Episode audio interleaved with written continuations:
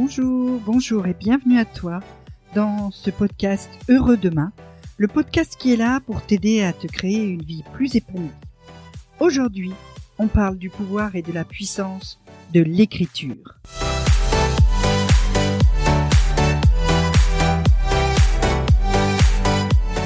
Je suis Nathalie Mougel et je suis coach en changement de vie.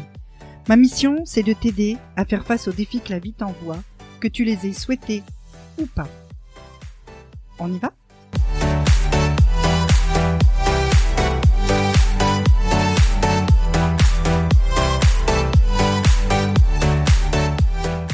Donc aujourd'hui, on parle de cet outil super puissant qu'est l'écriture.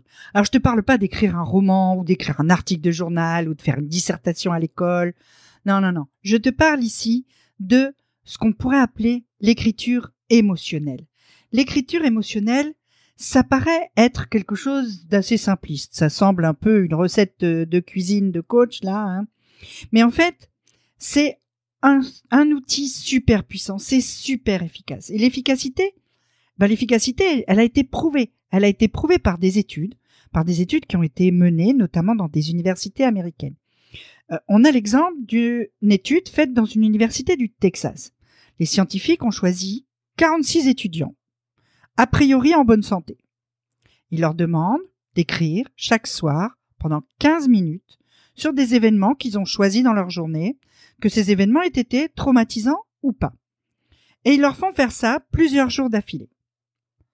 Dans les six mois qui ont suivi l'expérience, les médecins ont constaté que ces quarante-six étudiants avaient moins visité le centre médical du campus et avaient considérablement réduit leur consommation d'analgésiques. D'une façon générale, en fait, écrire sur tes expériences émotionnelles chargées, ça permet de faire évoluer positivement ton bien-être. Tu as moins de stress, tu es de meilleure humeur, tu as une meilleure mémoire, tu as de meilleures qualités relationnelles. En fait, c'est un phénomène très simple. Quand tu as eu une mauvaise journée, ou en tout cas une journée un peu chargée en émotions, mettre tes pensées dans un carnet t'aide à alléger la charge émotionnelle.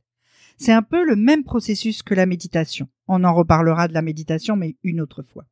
Alors pourquoi ? Comment ça marche ? Tout simplement, ça marche parce que, en écrivant tes émotions, tu les externalises. Tu prends de la distance par rapport à elles. Tu les exprimes à l'extérieur de toi. Donc elles sont plus seulement coincées comme ça à l'intérieur de toi et elles te font mal. Non, elles sortent. Elles sortent et du coup, d'abord tu peux les regarder. Première chose, tu peux les regarder en face, hein. Et puis ensuite, du coup, eh ben elles sont plus euh, en train de te manger. Ça marche pour les émotions négatives, la colère, la frustration, l'anxiété, la peur. Mais ça marche aussi pour les émotions positives, la joie, le bonheur.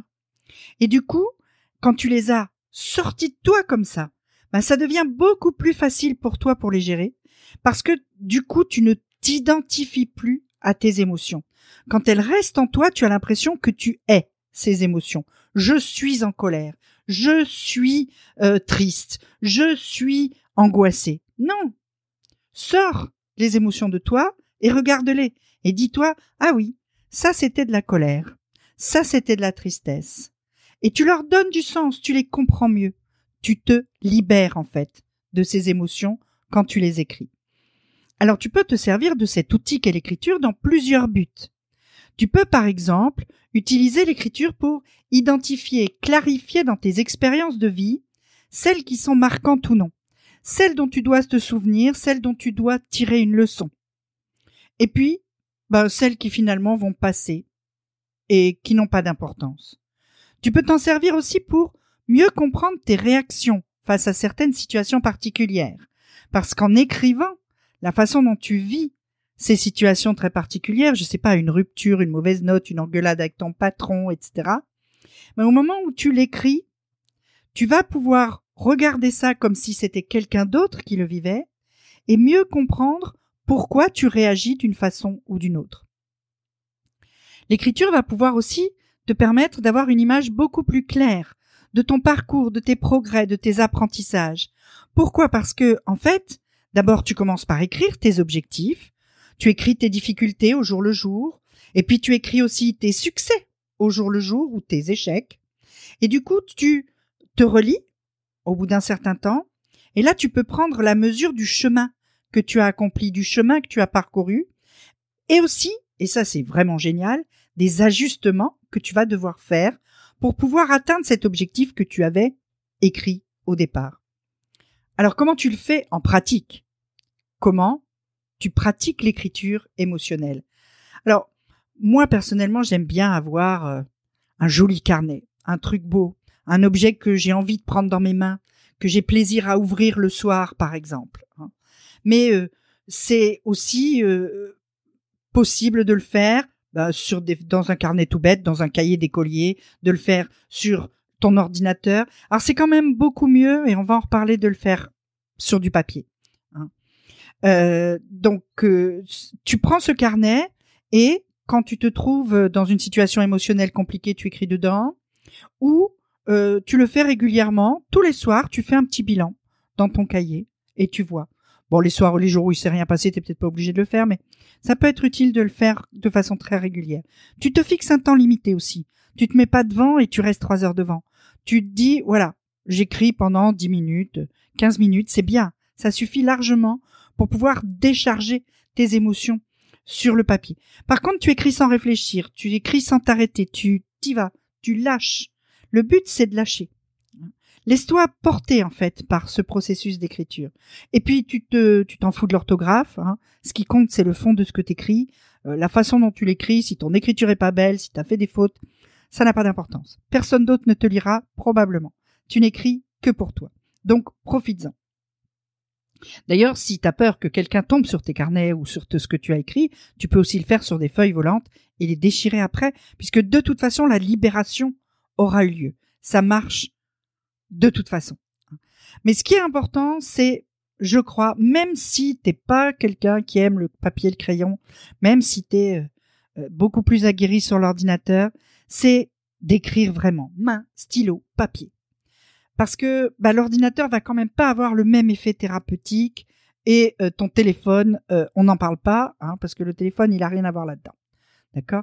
Avec l'écriture manuelle, le fait d'écrire avec tes mains, un crayon, un, un crayon qui prolonge comme ça ta main, ben le processus d'externalisation, il est visible. Tu le vois, tu ressens physiquement le fait que ces émotions, elles sortent de toi et elles vont sur le papier. Donc c'est super important que tu le fasses à l'ancienne, hein, un bon vieux stylo, une, un bon vieux carnet ou une bonne vieille feuille, et tu y vas. Alors, il est évident que cette histoire d'écriture, ça ne doit pas devenir une corvée. Quand je dis tous les soirs, tu t'y mets, et cetera. Si un jour, tu n'as pas envie ou bien tu es en sortie, tu es avec tes potes, puis tu rentres tard, et cetera. Ce n'est pas une obligation, ce n'est pas ni une corvée, ni une habitude.